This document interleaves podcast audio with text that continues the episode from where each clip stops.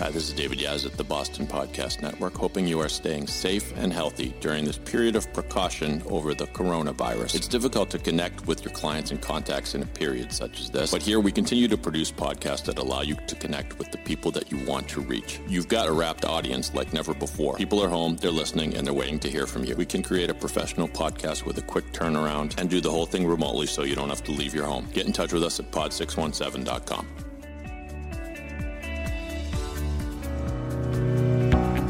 Welcome to the Ask Harry podcast. This is Harry Margolis, and this is the podcast where we interview experts on all aspects of estate planning. In this episode of Ask Harry, Harry chats with financial advisor Amy Lampert of the Bulfinch Group and founder of Women's Worth on the subject of financial planning for women and widows. Enjoy Harry's conversation with Amy.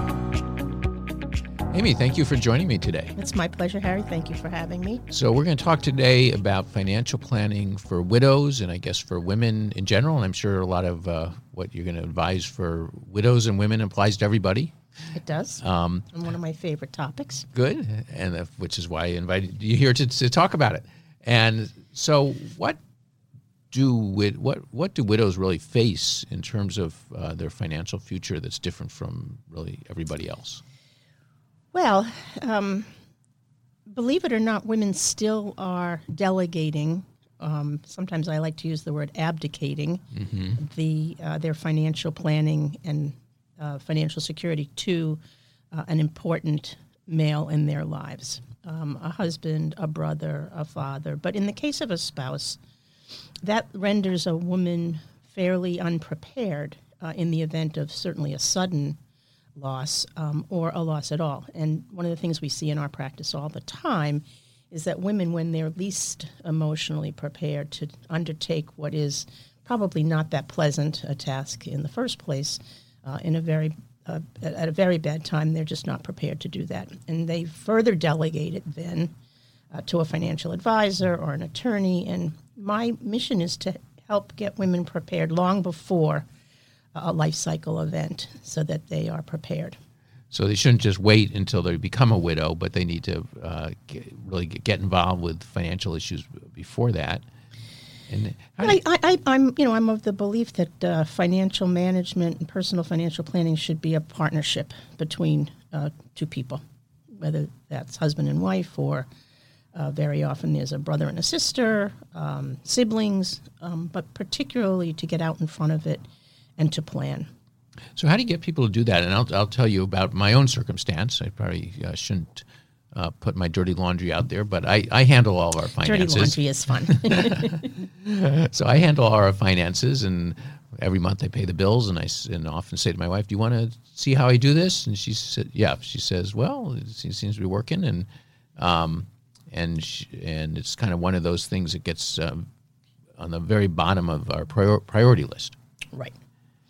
Well, that's that's where I think an advisor comes in because an advisor, whether it be a couple or even an individual client, one of the roles of an advisor is to keep the process moving, mm-hmm. to keep the planning process moving, to keep the action uh, steps and tasks relevant to planning moving along. And I think that's one of the values that a, an advisor provides because people procrastinate. This is not a particularly uh, it's not a high priority. You know, much rather watch the Durrells on uh, PBS than, than to sit down and do financial planning. Kind of like estate planning.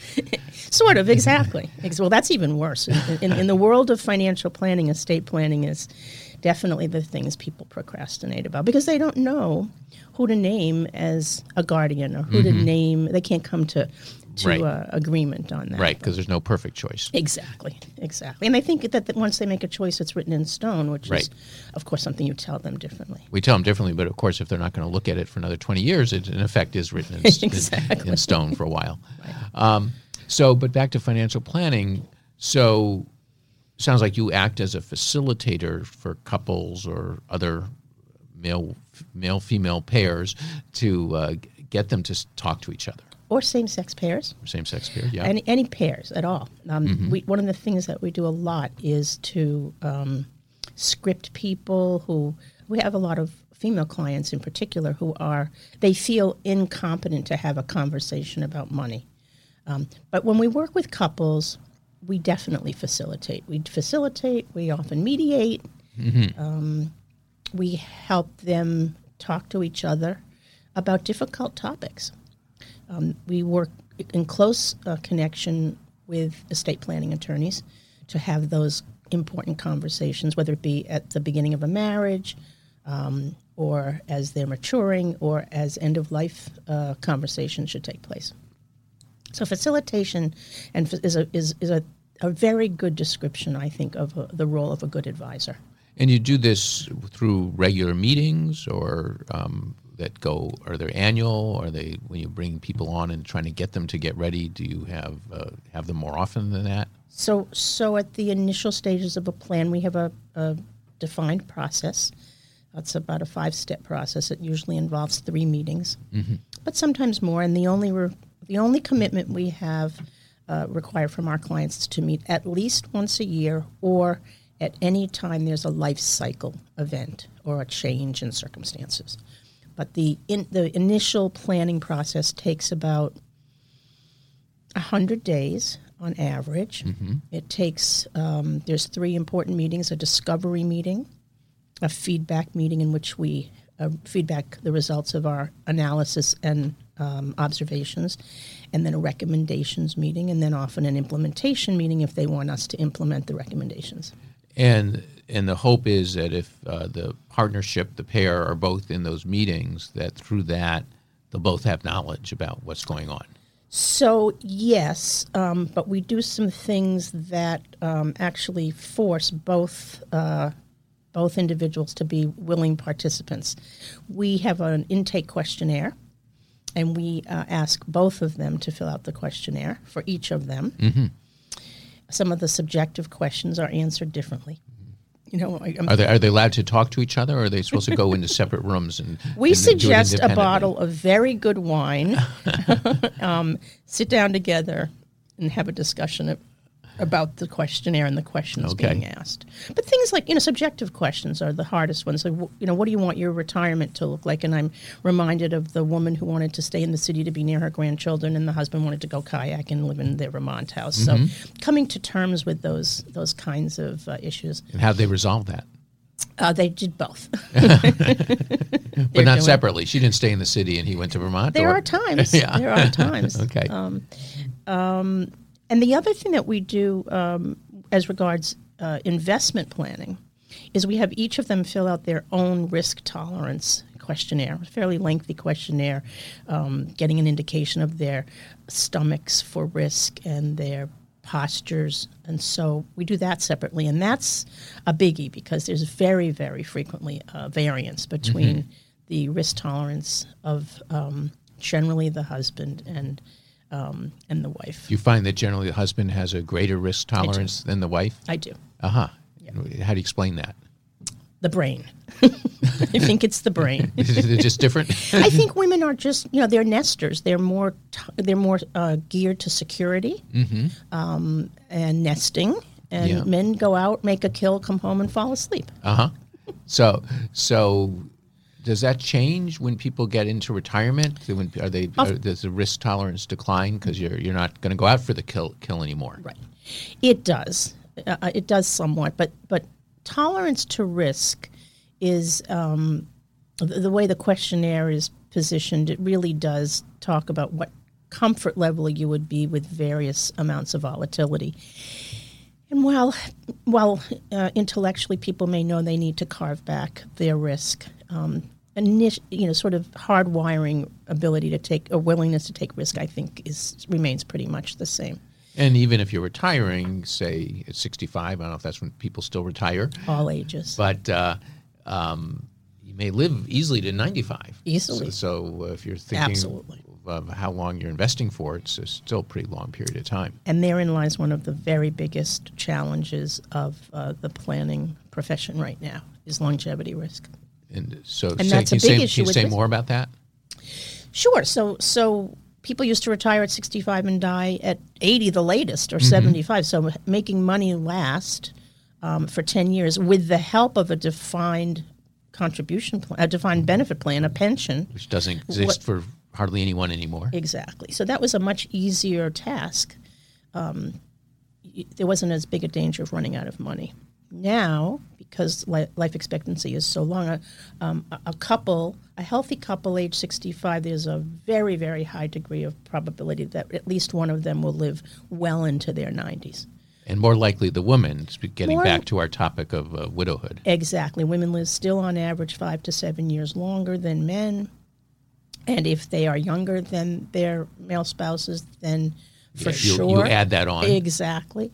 So, one of the biggest flaws in the general financial services industry advice is that most of the planning is done by men for men, and women are not considered, and the longevity of the second spouse to die is not taken into consideration as often as it should. That's another big flag for women to take into consideration. So how would you change the plan based on that?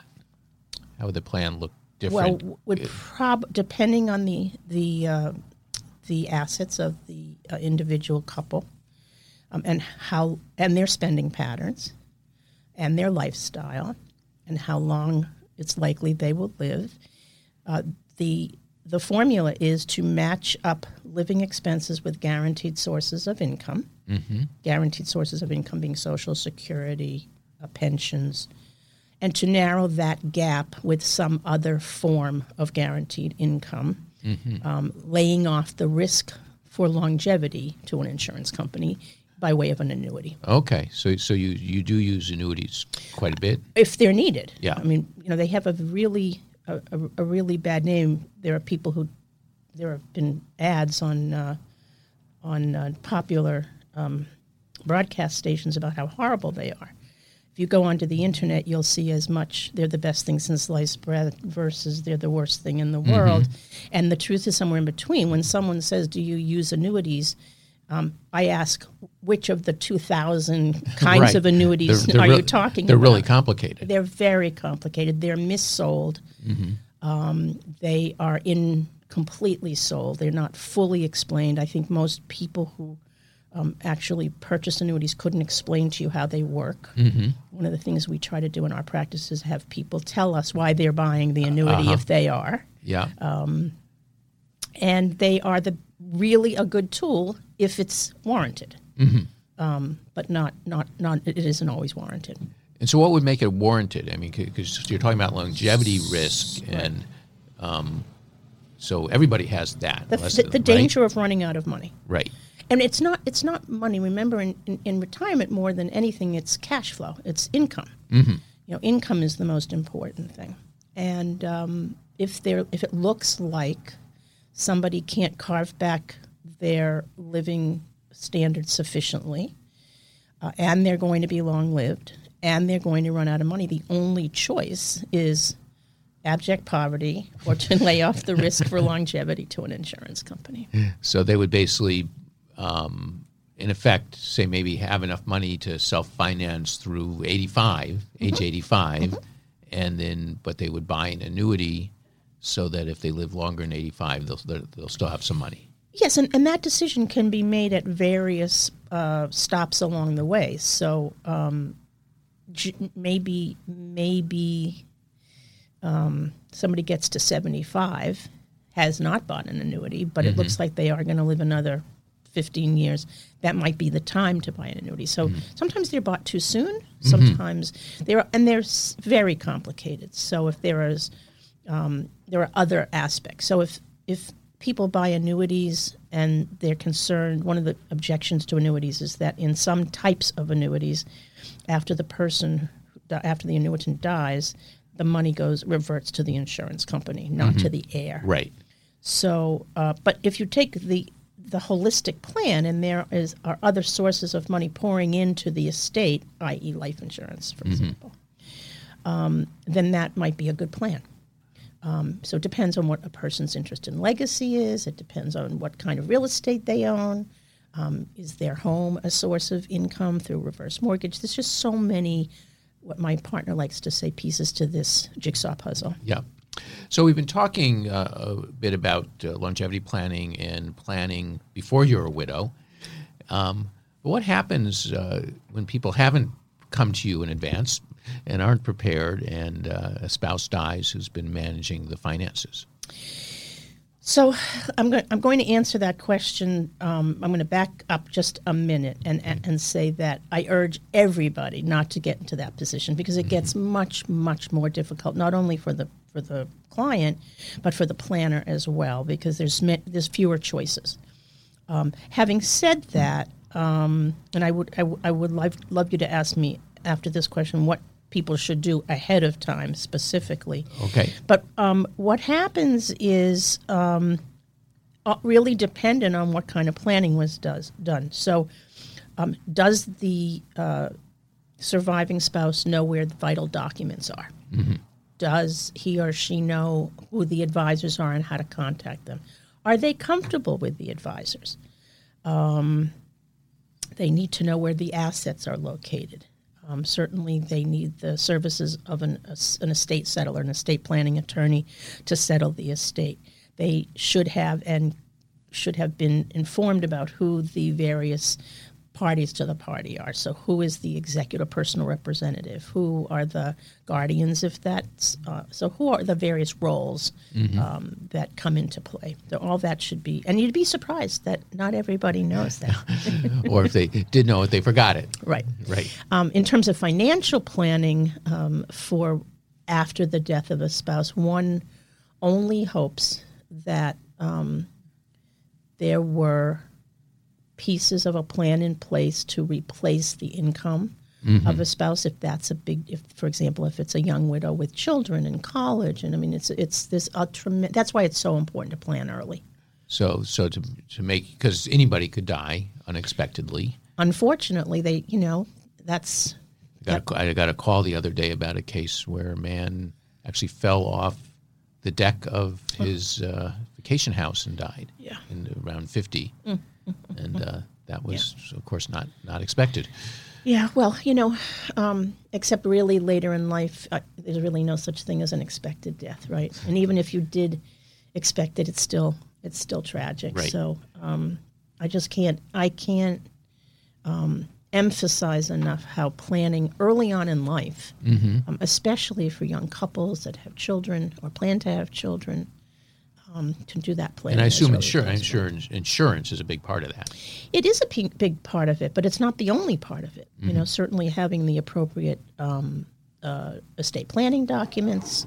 Um, people make. I think you find this too that people think that you have to have be very affluent to ha- have an estate plan these Right, days right, because because of the word estate, Yeah, right? exactly, That's, but that's, it's that's a mansion with a big lawn. exactly. But we tell people well, and also because of the the uh, the high threshold for estate ta- federal estate Right. taxes. Yeah. But you know, we tell people that an estate plan is what you would do if you were here when you are no longer here. Whether Mm-hmm. it's that little teeny amethyst ring that Aunt Charlotte wanted one of the grandchildren to, to have. Mm-hmm. Yeah. So um, a, a part of every good plan involves, you know, there's a six-legged stool to every financial plan, one of which is estate planning. Mm-hmm. So, um, so you have a new a new widow, and um, and I'll, I'll assume it's a her, but it could, it could be a he. Could definitely. be. And uh, but let's say, and she or a divorcee. I mean, you know, oh, they're be, yeah, so similar. Right, that's true. so similar. Yeah. So, um, and she may, she may be financially secure in terms of uh, there was enough money or there was enough life insurance, or or not. Right. And in either case, she may or may not feel secure. Well, and chances are she doesn't because she, even if she does have financial security, she doesn't know that she does. Or the flip side is she thinks she has financial security and she doesn't. Um, so, without trying to sound self serving, um, I've been in the business long enough to have a really good overview of the types of advice that there are out there.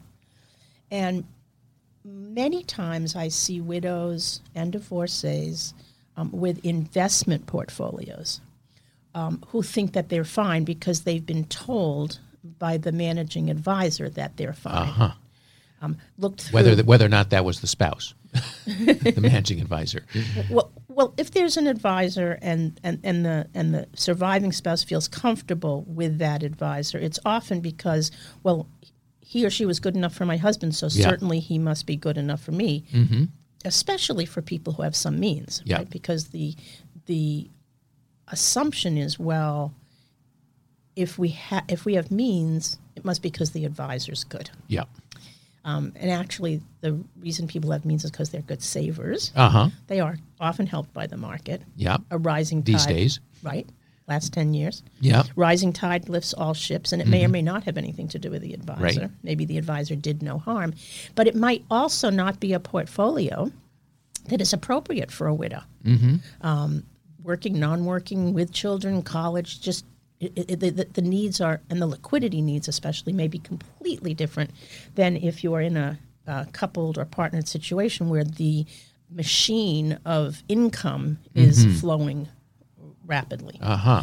So um, that's a mistake I often see. So is so the portfolio has been created really for under long very different and circumstances. for and thinking long term that they're going to need this money in 10 20 years and all of a sudden they need it now So yes, or some of it. exactly. So it's an it's an accumulation portfolio, Mm-hmm. right? And you know that portfolios, while they're accumulating, are much more forgiving. When I say accumulating, meaning you're adding money to them on a Mm-hmm. consistent basis, um, are much more forgiving than portfolios where you start distributing assets.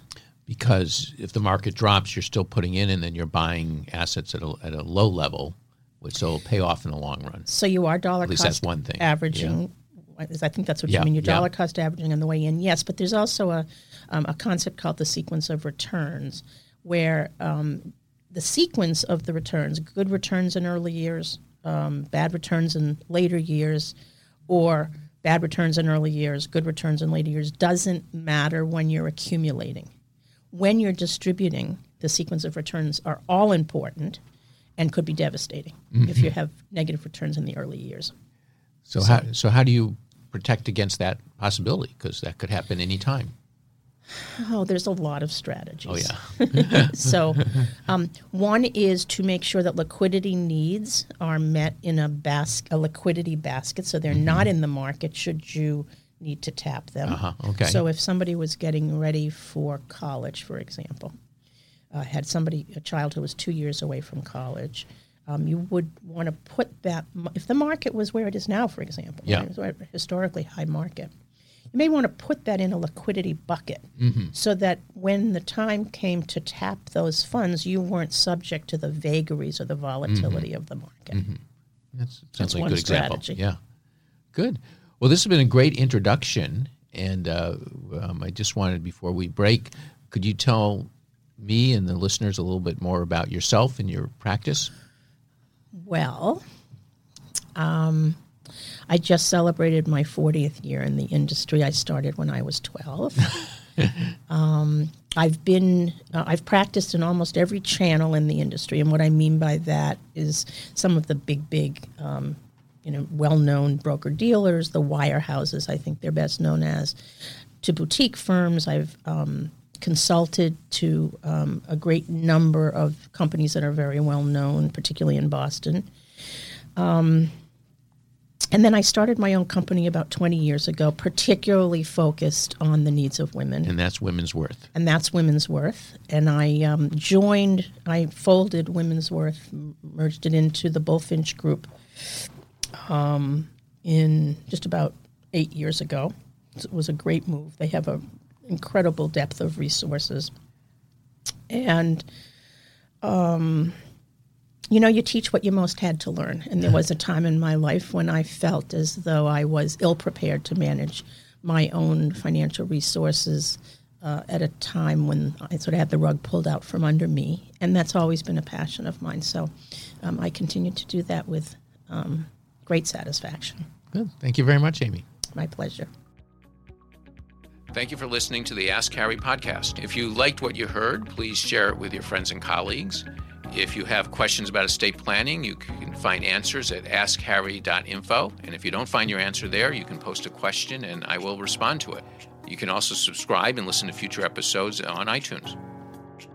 Prior to the podcast, Amy provided the following notice.